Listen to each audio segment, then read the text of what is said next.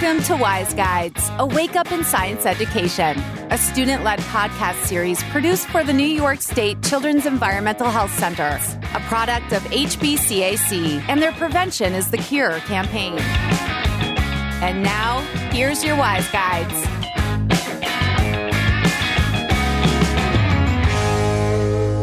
Hello, everyone. Welcome back to Wise Guides. It is a dreary, it's not dreary, it is a little dreary.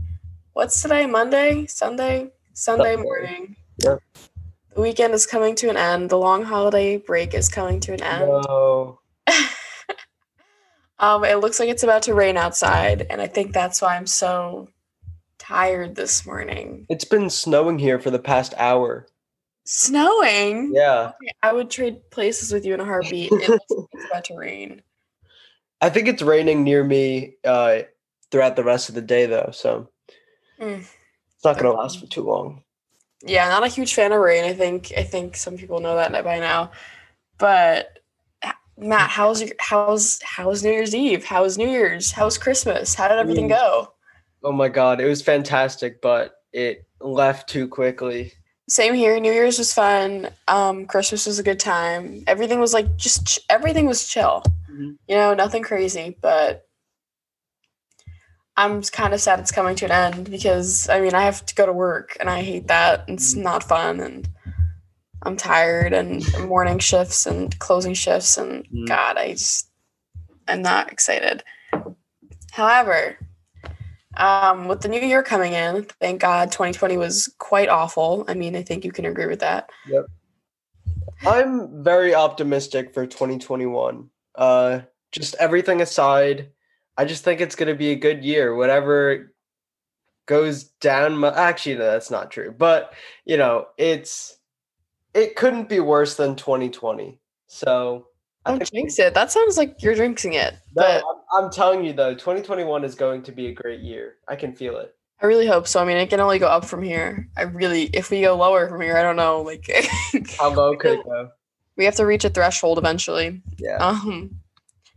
Anyways, so like I said, the new year is coming in. So not only is the political climate changing, but now we're stuck in a position where we're trying to save our earthly climate, and it is changing at a un, unequivocally rapid rate, and it is becoming unreversible Mhm. actually in my opinion it is it is unreversible i feel like for the past few years we've been saying like oh if we don't catch up with climate change it will become irreversible like Right. it has come to that point i think You know, you want to know something interesting? So on um like 2 days after Christmas or something like that, uh my family and I went to New York City and we were walking around um Union Square and Washington Square Park okay and there's this building, you know where yep i know exactly what you're talking about where Yeah. it's like Yeah, there's like a bunch of buildings surrounding uh, Union Square, and this Mhm. one building had a big electronic sign that pretty much was a countdown for when the world would fall apart, when the when Earth would fall apart due to uh, climate change. And yeah it, no it predicted seven years from now. I don't know how true that is, but I don't know. That was really interesting.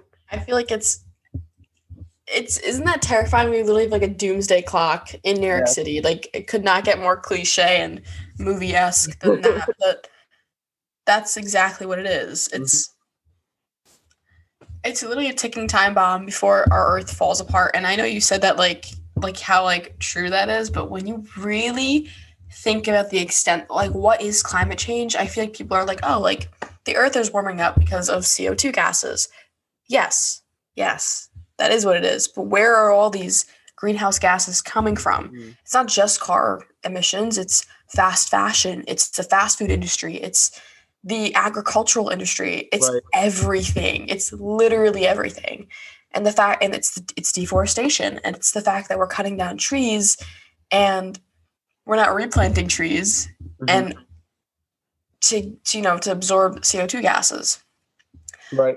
which even then trees are like our best friends they do they do so much for us but even then like there's not enough of them Mhm. and there's not enough adult trees obviously because we cut them down to help like with the repercussions of this and like that's why it gets me like we're going to talk about a little bit later on like what you can do to become a better human being and just become educated.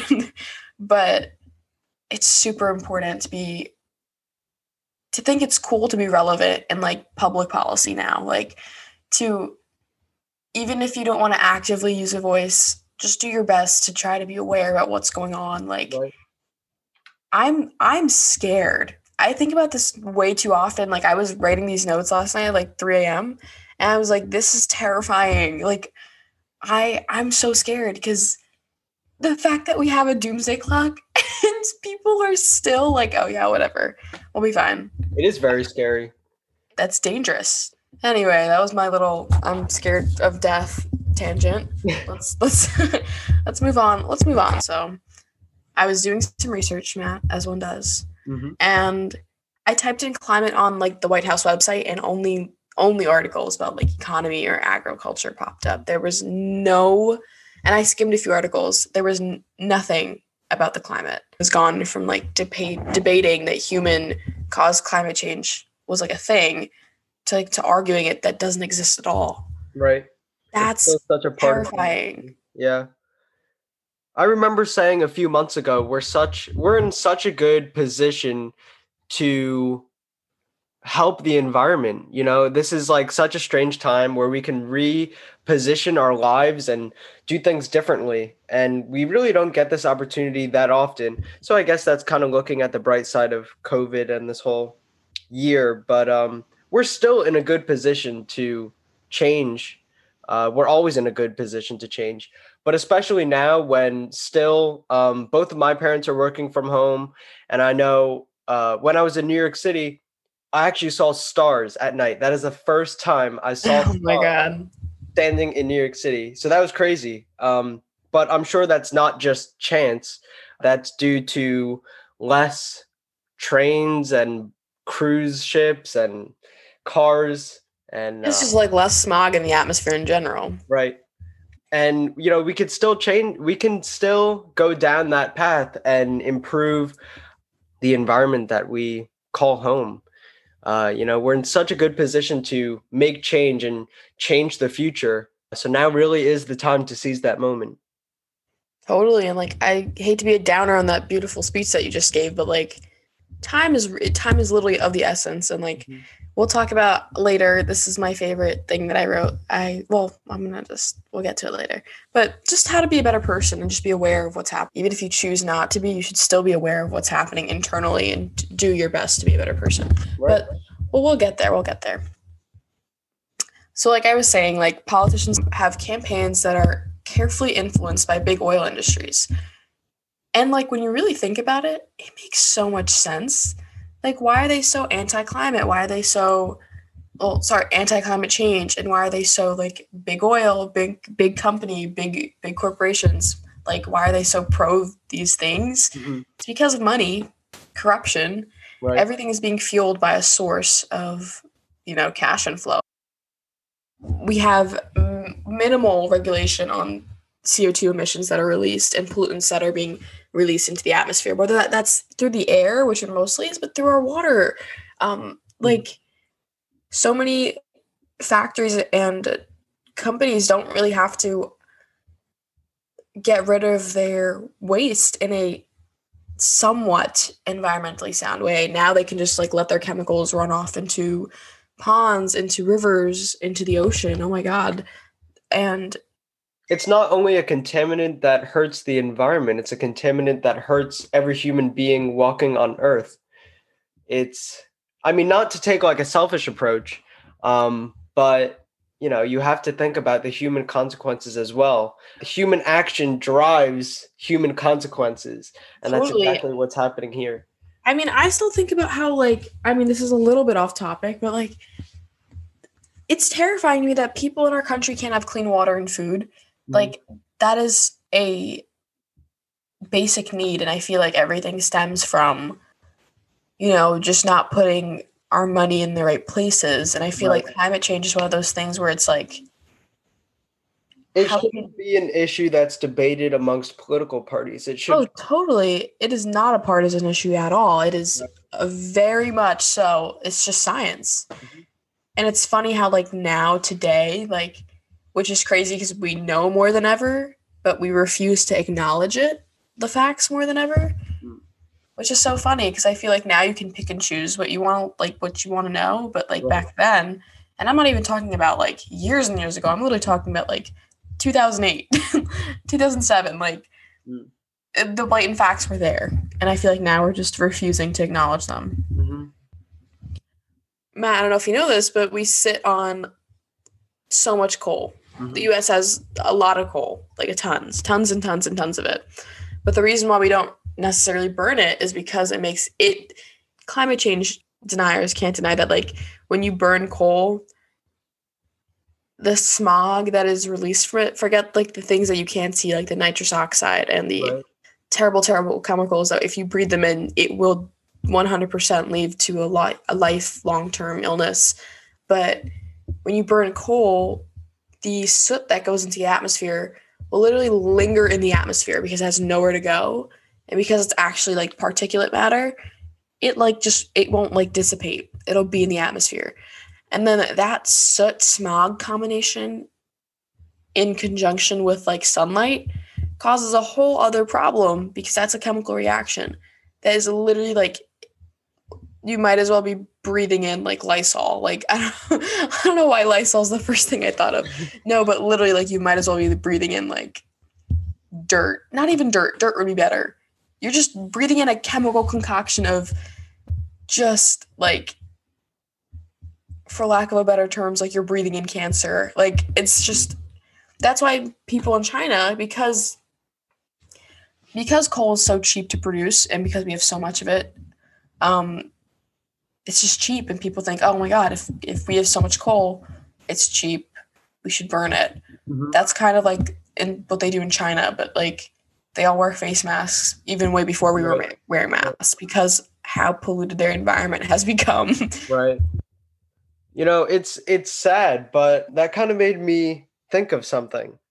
So at least we have some kind of support behind anti-smoking and anti-vaping. And we do have some support behind climate change, but it's such a debated issue between whether it's science or fiction. Um, still, people just refuse to believe the scientific fact behind climate change and what it currently is doing to our environment and how it's changing human lives. Whereas smoking and e cigarette use, now more than ever we are aware of the ramifications of smoking i feel everyone has seen the smoking ads mm-hmm. I know, like my grandpa, for example, used to smoke cigarettes all the time, but obviously he stopped eventually because he was like, "Oh, this is not good for me. I don't feel good like Right. sometimes when I smoke." But like, I don't know anyone. I don't have a single friend or a friend's friend. I don't know anyone in my age group that smokes cigarettes. me neither. Vaping, yes, I know tons of people that vape, and it's worse and it's equivalent to smoking cigarettes. Right. But that being said, I feel like once information came out about cigarettes, everyone was like straight away from them. Mhm. People, It's not a hoax. It's literal science. but that's what it is. It's like okay, it's science, but when you say that climate change is backed by science, people are like, oh, "What the? No, Mm. that's a hoax." Like that. That's what we're choosing what we want to believe Right. rather than just taking what we know at face value and dealing with it. People, most people at least, don't feel the effects of climate change or witness the effects of climate change to their own knowledge. Yeah. Uh, I guess, you know, when you smoke a pack of cigarettes a day, you're going to notice soon enough. So I guess that's really the big issue. People are selfish, I guess. And uh, You're totally, totally right about that. they they will only change something if it's affecting them. And even then it's hard for them to make a change. Exactly. Which is kind of scary to me But but but also that goes back to being like, I guess not aware of how severe it is. Like I said earlier, everything causes climate change. Us recording this podcast right now is inadvertently leading to it or has already led to it. Mm. Look, I'm using a laptop. I mean, that used tons of plastic keys. They had to mine for this aluminum. Right? they had to create this glass using fossil fuels like it's everything we because I'm I'm wearing leggings and I'm wearing a hoodie right now like that. This is like like not only did we probably exploit some poor child's labor in like China, but like I'm I'm repping climate change. Like we're all we're all a part of the problem. Mm-hmm. Every single one of us. And that's not to say like I know I'm, like this sounds very extreme, but I feel like that's like the point that it's come to. But we'll we'll get there. We're not even like halfway through this. Um, I don't really know much about like oh my oh for those of you guys who don't know, uh Matt has a Tesla. I don't really know much about electric cars, so I feel like you should take this away. This is Sure. This, so yeah. let's see. So Joe Biden has famously promised to spend $2 trillion on climate relief over the next four years, which is a better attempt than any other president has made, to my yeah. knowledge, to uh, fix the climate issue.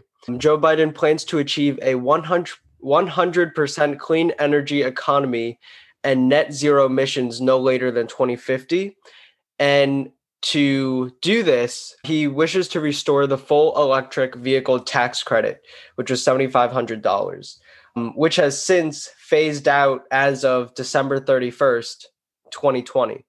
So, by reinstituting this federal tax credit, you incentivize people to purchase electric cars, plug in hybrids, even just regular hybrid vehicles. Um, so these vehicles get much better gas mileage if they even take gasoline. So you have three different kinds of cars. You have your battery electric vehicles, BEVs, um, which are solely powered by electricity, like Teslas.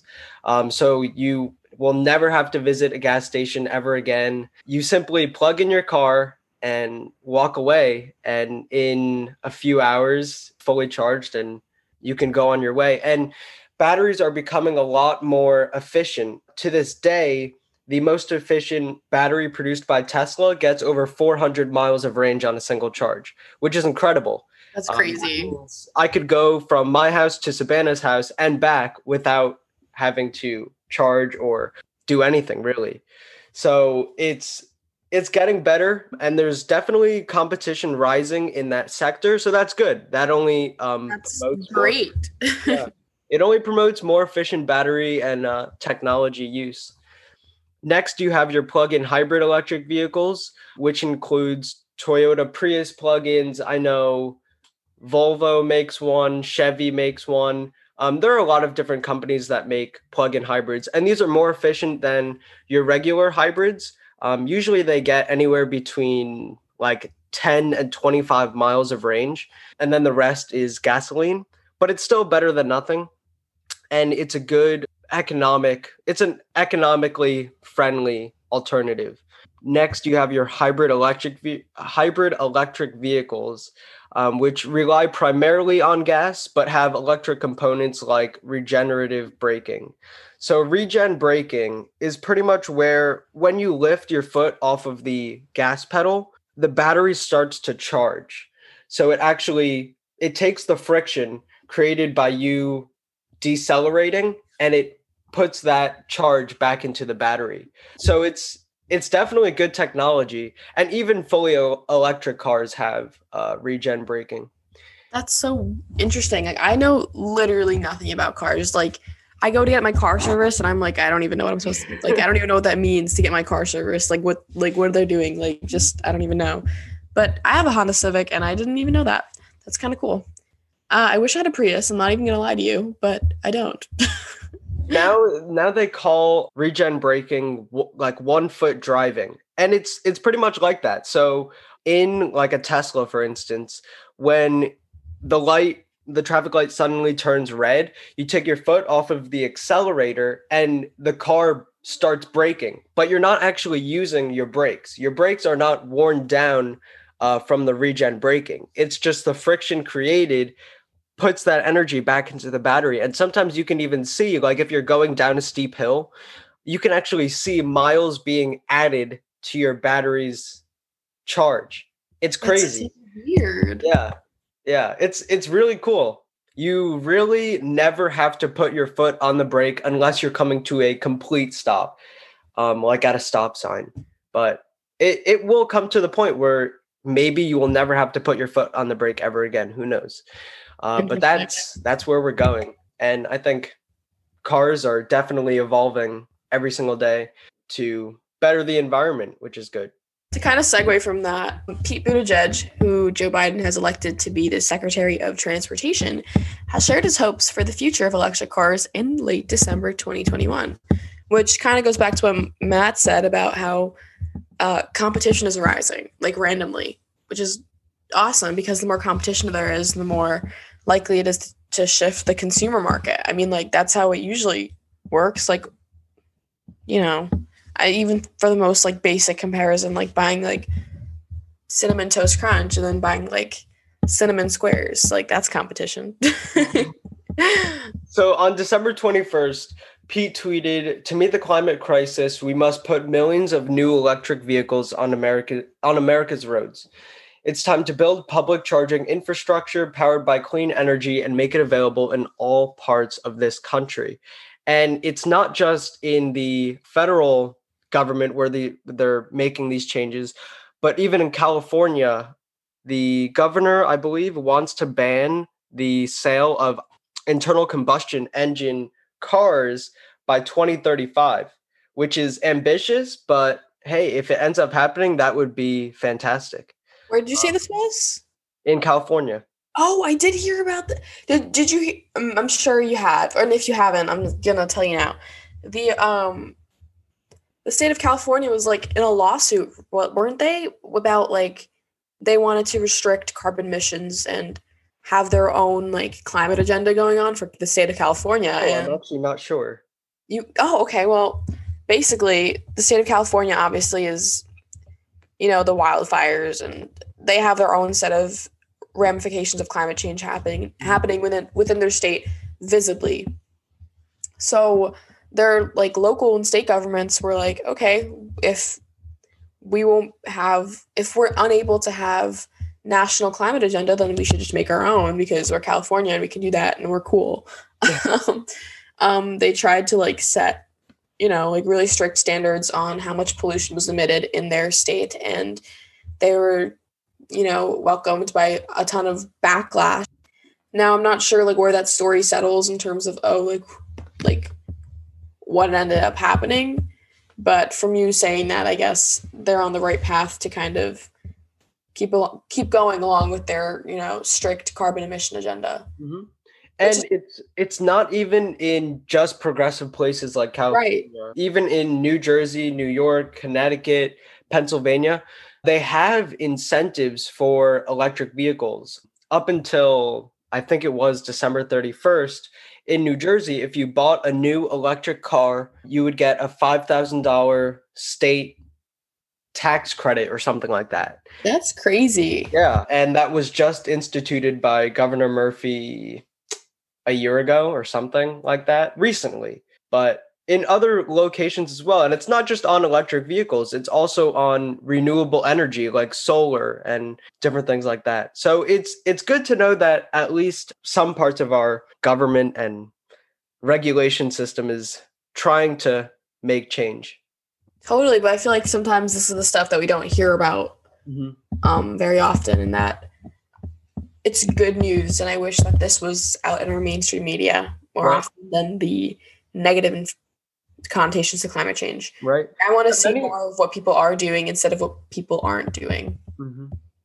Yeah, many people don't know about the incentives and different things. I know in New Jersey, if you buy an electric vehicle, you pay no tax on the vehicle, which is substantial because what is it like six and a half percent sales tax on a forty thousand, fifty thousand dollar car is a few thousand dollars. So when you're saving that kind of money, it's it's kind of like a no brainer. Yeah, totally. And I feel like even when people are aware of their incentives, they still choose to believe whatever they want to believe, which yeah. is the problem. But we'll address that in a little bit before we talk about you know like renewable energy and what is renewable energy let's just talk about the general effects of climate change so the planet's surface temperature has risen about 2.05 degrees fahrenheit since the late 19th century And although people are like, oh, it's just a degree, it's just two degrees, Mhm. think about an entire, like, I don't even know how big the earth is, but that entire thing is heating up. That's like me, but like, think about a human's temperature going up, right? We're at like 97 point something. We go up two degrees, and it's like, okay, you're on the brink of a fever. That's so true. I never thought of it that way, but that's that's definitely a good way to put it. like Um, if if it's easy for us to overheat think about the earth and think about how huge that is Mm. and how that oh my god it just started raining It def yeah, it definitely takes a lot to change the temperature in the atmosphere two degrees. Even like half a degree, something's wrong. And that was a really, really good comparison between body temperature and the planet's temperature. I thought that really put it into perspective. to move on from that the ocean has absorbed a lot of this heat with the top 100 meters which is about 328 feet from the of the ocean showing warming of more than 0.6 degrees fahrenheit and f- the water has such a high specific heat so the fact that fossil fuels and just the amount of heat in the atmosphere is heating up the ocean that's terrifying Right. like when the ocean starts heating up that's when ocean acidification increases and and then like the coral reef starts dying and the organisms that are and the aquatic life in the ocean start dying like people don't understand that this stuff is happening at such a fast rate Mhm. Plus, most of the energy that we can use, most of the energy that's uh, accessible to us, 90% of it is stored in the ocean. And this is the same body of bodies of water that have such high specific heat that it would take a lot to change even 0.1 degree of a body of water. Now you're talking about like all of it combined and it changed 0.6 degrees. That is very, very substantial. the greenland and antarctic ice sheets are melting away at a devastatingly fast rate even in places like alaska and just anywhere that there's ice and glaciers and stuff like that everything's melting Mm. and i feel like yes it does change based on the season but when you see that the ice is melting and isn't reforming don't you think that that would alarm some people It should. It really should. And like you see all these videos, and we've been seeing them for years, I feel like, of Right. polar bears like swimming in the water because there's no ice for them to lay on or like You're right. We've been seeing these things forever, um, but we refuse to do anything about it. totally. And it's like it's one of those things like the longer you wait, the more difficult it's gonna be. Right. It's starting to seem like the more we wait, the more impossible it's gonna be. Like Mm. the whole the whole way to like tackle a problem is to slowly chip away at it. But I feel like at this point we're just like You're at right. this point it feels like okay dive in like head first or don't do anything at all which is not a great way to look at it. Yeah. to kind of tag along with that uh, the glaciers that are retreating almost everywhere in the alps the himalayas the andes the rockies alaska and africa the amount of spring snow cover in the northern hemisphere has decreased over the past five decades and the snow is melting earlier which is very important to note. So not only is like beforehand where the ice would melt based on the season. Now it's melting not in season it's just melting. The global sea level rose about eight inches in the last century. The rate in the last two decades is nearly double that of the last century. So to kind of rephrase what that actually means the rate at which our sea level is rising in the last two decades, which is 20 years, is nearly double that of the last century. Wow. So That's crazy. I literally like it's crazy to think that also like I live Long Island, I don't think it's an island. I think it's a peninsula. I could be wrong, but we are called Long Island because we are mostly surrounded by water. Mhm. And the idea of like not having my home anymore because the sea level is rising Mm, is kind of a scary thought. right. And also, like waterfront po- property, for example. Like, what a waste of money because you're spending so much money on a what seems like a very luxurious home because it's by the water, blah blah. But like, soil erosion is a really real thing, and that's mm-hmm. how our sea levels are also rising because of our soil erosion and because of the ice melting and because of like ocean acidification which causes more erosion. Everything is linked with one another. I feel like i didn't explain that as well as i could have and that could be a podcast in its own like what are the other things that cause climate change besides like okay like co2 emissions which is the most contributing factor but it's literally everything else happening at the same time. I mean, even take Hurricane Sandy, uh, for instance. That was definitely a buildup of environmental change and drastic. just, Totally. uh, even now, many more people are cautious about buying homes like right along the Jersey Shore because the water levels are rising so much and all of a sudden like one high tide and there goes your five there goes your like 1 million dollar investment exactly it's scary That's that's the theme of the episode. Scary. Yeah.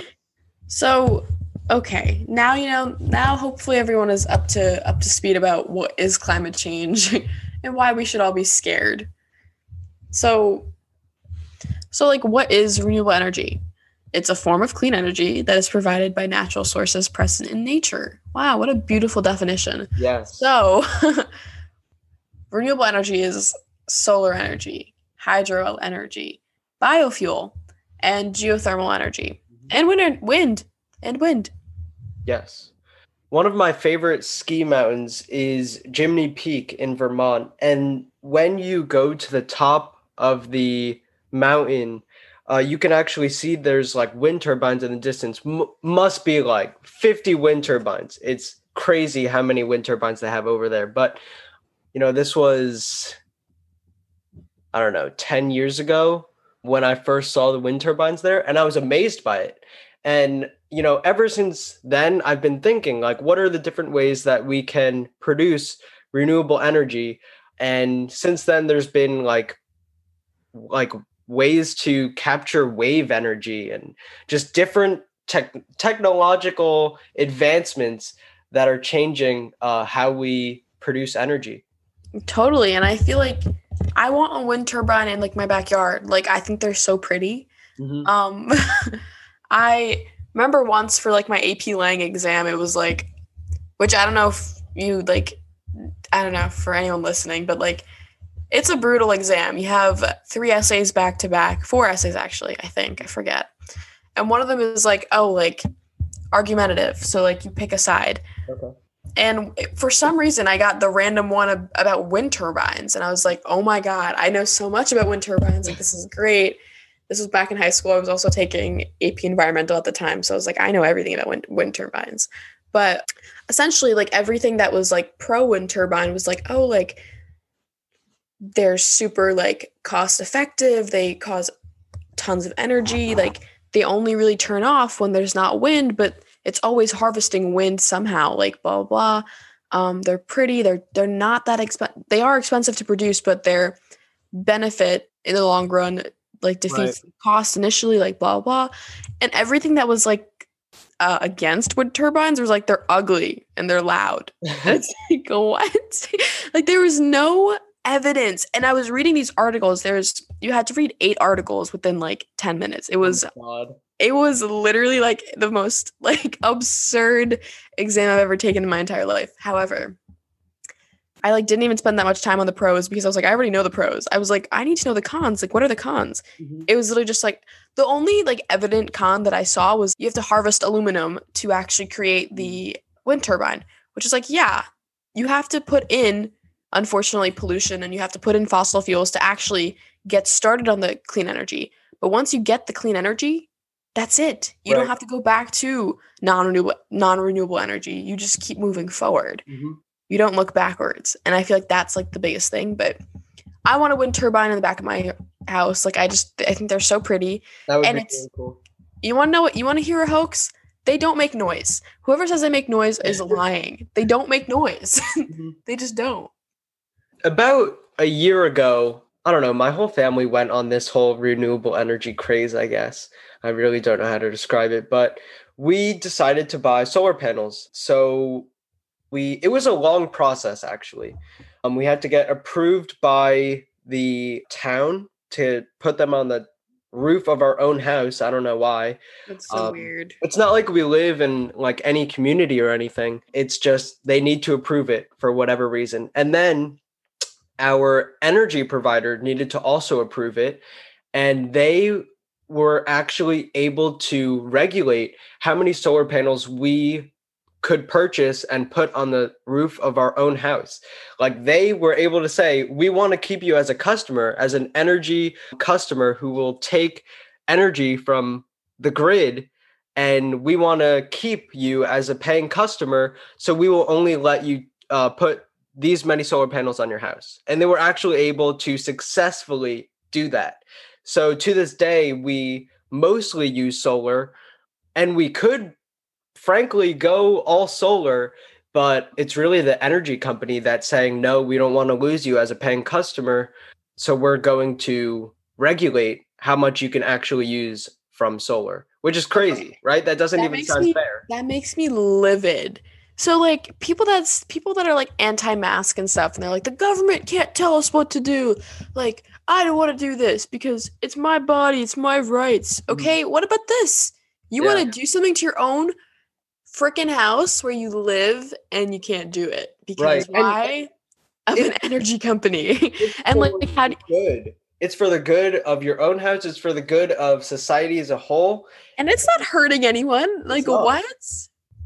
it really makes no sense at all That makes me really, really mad.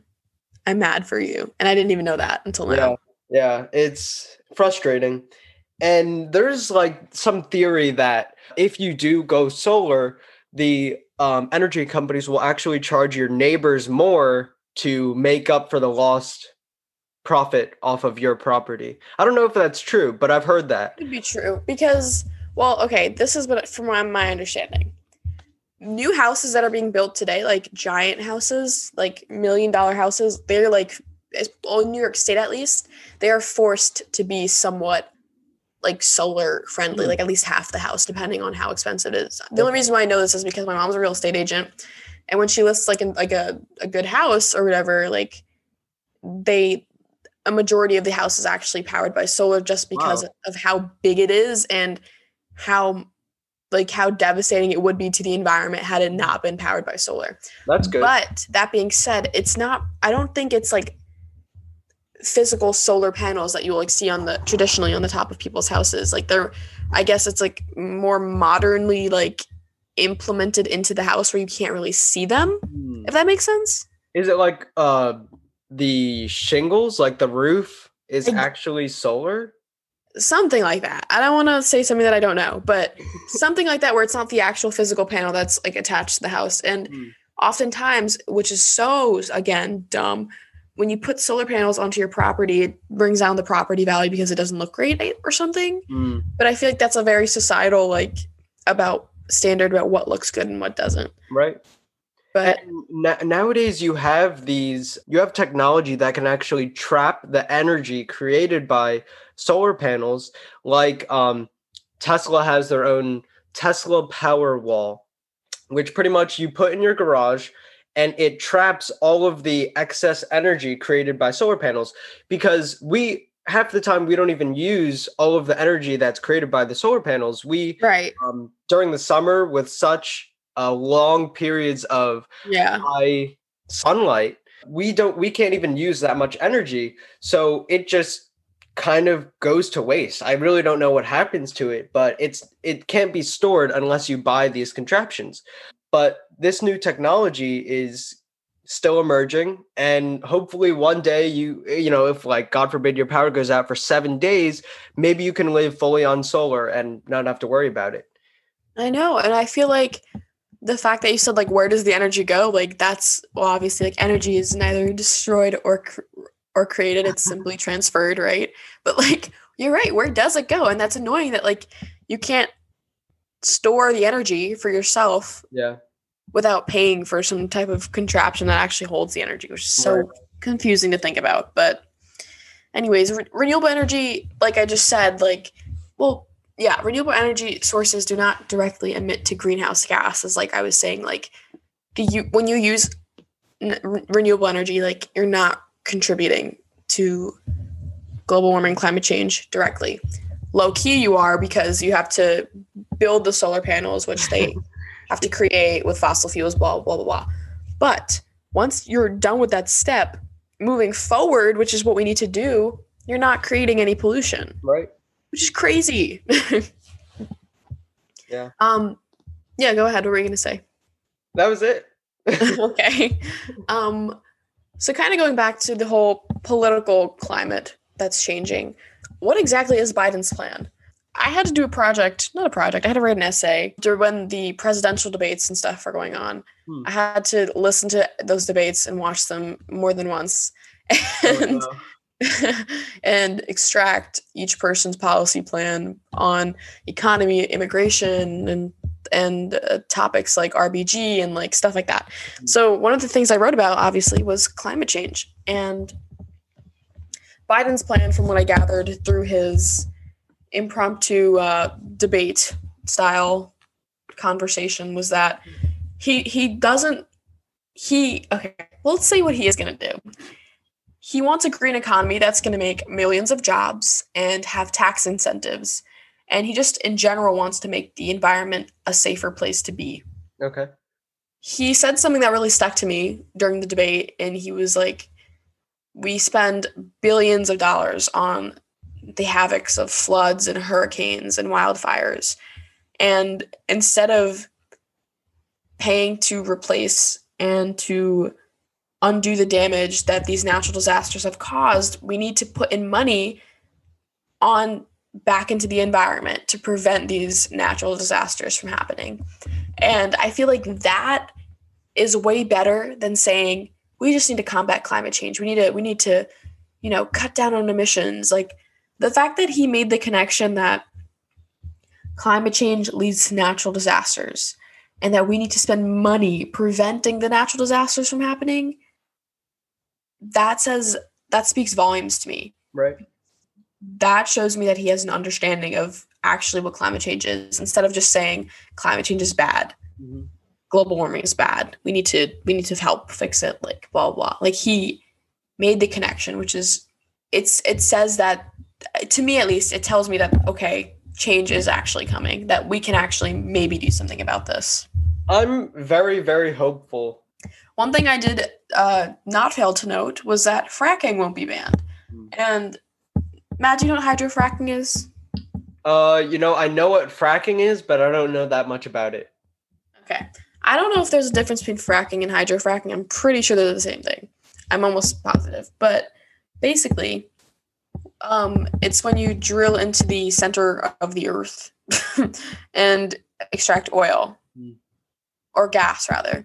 But what happens is you drill, I think it's like a, I don't know how many miles, a ton of, a bunch of miles down into the earth. and you send tons of water down that's high, highly like pressurized. And that water is mixed with a bunch of chemicals that help to create a tube. I don't know how to explain it. That's weird. Basically you're sending tons of fresh water mixed with chemicals down into the earth to extract natural gas and in doing so, you are getting natural gas, which is burned for whatever and fossil fuels and blah, blah. But also, that chemical water concoction is so potent and toxic that they literally just like put them in chemical holding ponds. That's what they're called. And where these chemical holding ponds are, I have literally no idea. I generally don't know. I don't know where they go, but they go somewhere. And usually when they're like extracting these pollutants they you know they just literally put it on land that ends up like that liquid ends up leaching into the ground which can eventually get into your groundwater. And it's just scary because it's like first off, we still are looking for natural gas and fossil fuels, which we should stop doing, and we're u- we're wasting fresh water on fossil fuels, and we're running out of fresh water. That's a whole other episode that we could talk about. But fresh water is so precious to us nowadays, and we are wasting it on extracting natural gas from the center of the earth and we're we're leaving them in chemical holding ponds that leak into the ground and contaminate groundwater and can hurt other organisms in the process of doing so. Right. So that's a little briefing on hydrofracking, which won't be banned, but I think it should be. Mm-hmm. Definitely. But I guess on the positive note, it's always good to start somewhere. Yep. Okay, so that was a lot of that was a lot of stuff. That was a lot of going back and forth. What does this mean? What does everything mean? Like I said, it's a step in the right direction, but there's a lot more that needs to be done. And I feel like everyone's always like, okay, but like, what do I do about it? Like, this is just like policy and blah, blah, blah, blah. Like, what can I do about it? First off, people shape policy. The consumer market can shift the way products are created and Always. from the shelves. It's up to us, really, to be the driving force of legislation. But on a more personal level, things that you can do on a daily basis is number one, be hyper aware of everything that you're doing to contribute to climate change. Understand the ramifications of using a plastic fork.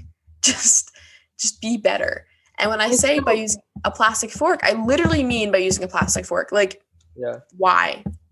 Just don't do it. I mean, I still know people who they will never use a reusable water bottle. Like they always just take a plastic water bottle from the fridge. Like what what's the point? I really I don't get it at all. Yeah, I have one cousin that does that. Every time he comes over, um, he brings his own case of water bottles because he knows that we don't have any plastic water bottles in the house. It's just that we don't. Um, and every time he takes out a water bottle, I literally shame him. every time, I'm like, "Do you realize like that you're so wasteful?" yeah. And he goes, I'm recycling it. And I'm like, okay, yeah, recycling is good, but recycling uses a ton of fossil fuels to recycle. There's really no need anymore. Um there isn't. Just don't use it. yeah. Yeah. so yeah, just just don't use plastics. Just don't. And then I went on like a bender last night of thinking, okay, like people are very like, what can I do about climate change? Blah blah. The number one thing is to not be wasteful and to use everything you have to its like fullest capacity and extent. Yep. So I found like the this website. There's tons of them apparently, not tons. There's a, a select few that have like tree free toilet paper. So they're made from like bamboo and stuff. Hmm. Um, toilet paper, paper towels. That stuff is to me to me is like crazy because it's like think about how many rolls of toilet paper you go through in like a month. Hmm. And they, I don't know if you use paper towels, but like I know in my house we use paper towels, and I I never use them personally, but I know my mom, my brothers, and my dad does. Mhm. So like that's contributing to our overall carbon footprint and I think that I'm going to switch over to bamboo toilet paper and um paper towels because why not? It does the job. um also there's this thing called forever soap which is basically like eh, wait, I'm sorry. It's not called forever soap. I nicknamed it forever soap basically like for hand soap for example you buy like a glass bottle you fill it with water you put in like a tablet and the packaging is minimum and it's like soap Hmm. you have soap right away you put this tablet in some water and you have soap and so think about instead of buying like all those plastic soap bottles at like costco or or Mm. wherever you get your soap from you're now you have an alternative where it's literally just like a pretty glass bottle a soap tablet that has minimum packaging and it does the job you're washing your hands right? I And I- mean, literally every single part of our daily life uses some form of plastic or aluminum or something. or even Um, paper we're, we're just right. wasting we're so wasteful Yeah. I mean, even and half the time it's done for convenience, I would say. Um, Not because it's the better way, but because it's the easier way. so not only does this um company have uh like hand soap but they also have dishwasher soap and they have dishwasher like the actual things that go in your dishwasher. Does that make sense? like Yeah. the pods. So not only do they have like heavy duty soap that will if you're hand washing dishes, um, they have like real dishwasher soap that you put in your dishwasher and Wow. it cleans your dishes. Hmm. And they have washing machine tablets, which is so cool. And I feel like that is something that goes unnoticed a lot Yeah. that we use so much plastic and it's become so normalized we don't even realize that when you're doing your laundry you're using plastic too imagine cutting Wow. out on the the material that you're using by just throwing in a tablet in your washing machine and your clothes are clean Hmm. that's crazy to me That is. um they also have like all purpose cleaners and like stuff to de like to sanitize your house. And that they're all natural and they're all like paraben free they're all phthalate free they're all like, triclosan free like i saw these words and i'm like i was un i was so like blown away by the fact that i did not know about this. Mhm. and i feel like that's a failing on my own part. Like i should do my research better. But now that i know i'm like not even kidding matt. Like my house is about to be purged of everything it was purged of before like i feel like M- matt you probably know this and anyone who's listening if you don't if you know me personally like once i know something i'm i will be on a sabbatical to try to do everything i can to prevent my own carbon footprint from getting bigger so That's this is great. something We should we should This- all be that way. yeah and and like yes you can think okay well like this toilet paper is 10 cents more expensive than it you would be at the store. Okay cool. It's an investment. Yeah. not only an investment for yourself you're probably wiping your tushy with something way better for the environment and for you probably. Uh, toilet paper is usually bleached right? Isn't that like not good? Yeah. anyways to move on from that uh, we've mentioned this in the past episode too. I think it was like our personal care product one but use an eco-friendly like shampoo and and use soap bars instead of using the plastic packaged ones yes. the more and more i think about it the more and more i'm turned off by um like shampoo and body wash hmm plastic bottles. They make literally no sense to me. Like I want a shampoo bar. That seems so fun and it's eco-friendly and it's like trendy. That's and they they and they come in like tons of like natural scents and they're pretty. They have like real flowers in them and stuff and like they smell good and all the reviews are good too. So I'm going to I that's another thing I want to try. Oh my god, this is my favorite one. This is my favorite one. Go thrifting. Stand against fast fashion. Mm. Fast fashion is literally the in my opinion, yes, it's like um cars and, and gas powered things and stuff, but like fast fashion is literally like to me is one of the most pertinent things that are contributing to climate change because Matt, I don't know about you, but like every girl my age is like all about like all these companies make money off of n- terribly derived materials. So mostly things are made out of like plastic or nylon and and they create cheap clothes. Like I could buy a top for like three dollars and it looks like something that you could get at like a more accredited store, Mm. but for a way way cheaper and way less quality and will you'll probably throw it out after wearing it like three times because it doesn't fit anymore it shrinks it rips whatever the case may be Mhm. the way these products are produced is insane they're being extracted from the environment through like cutting down trees and using i think it's called i forget what it's called but there's like a way to like filter trees into making clothes and it's very unethically sourced and stuff hmm. like that. And these companies profit off of like exploiting labor and like just like tons of like just bad stuff. And then you're not only buying these clothes for cheap that are being produ- produced in an unethical way but then you're throwing them out because just like fast fashion says once it gets out of trend you're not going to wear it anymore and mm. because it's so cheap and Ill- invaluable to you you're just going to throw it out Wow. and then you go through this every season. I was like this for a while. I'm not even gonna lie. I throughout like high school and middle school, the amount of clothes I would be buying and the amount of clothes I'd be throwing out, I'm embarrassed to say how much. And if that's just me, somebody who is environmentally like conscious.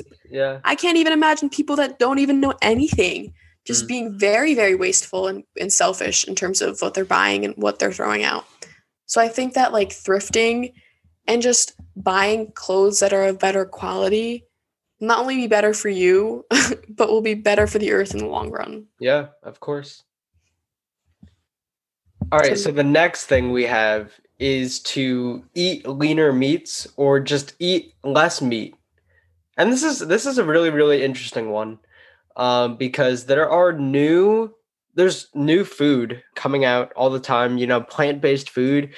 The other day I tried an impossible burger and it is fantastic. It tastes exactly like a regular burger. You really That's cannot so weird to me.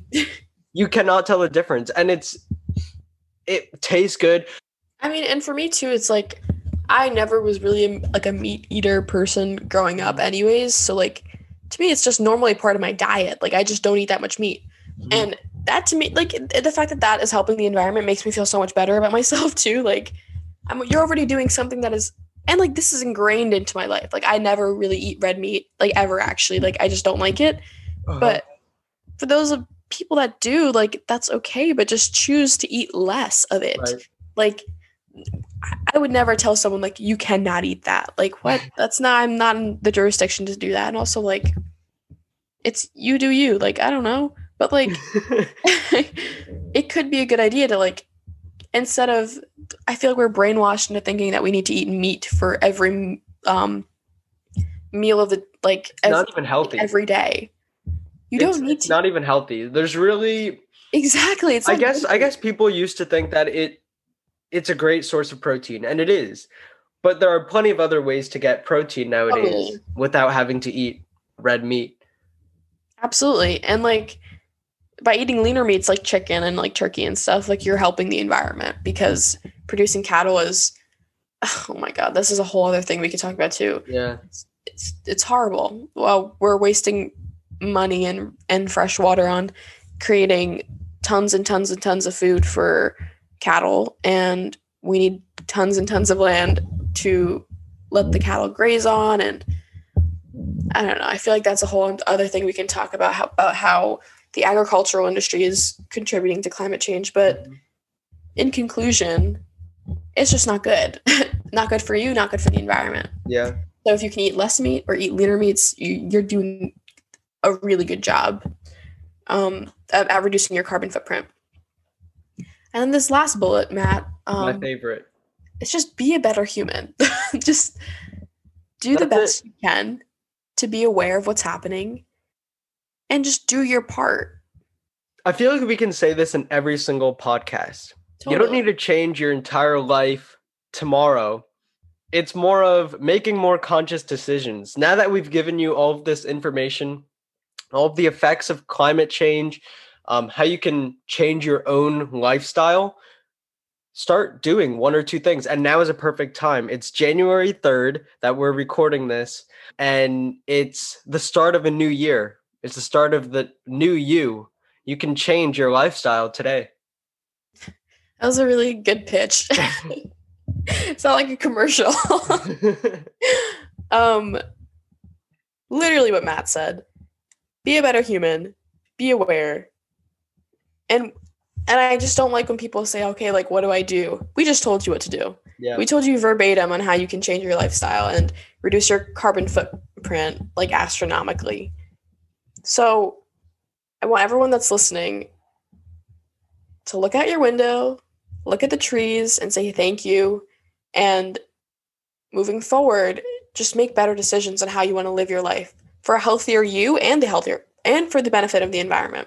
Thank you all for listening to our podcast on climate change. Um, we're going into this new year with hopes and dreams and uh, a lot of uncertainty still, but it's a new year and I guess I'm just excited for 2021. I think it's going to be a good year and I'm excited to see some kind of change.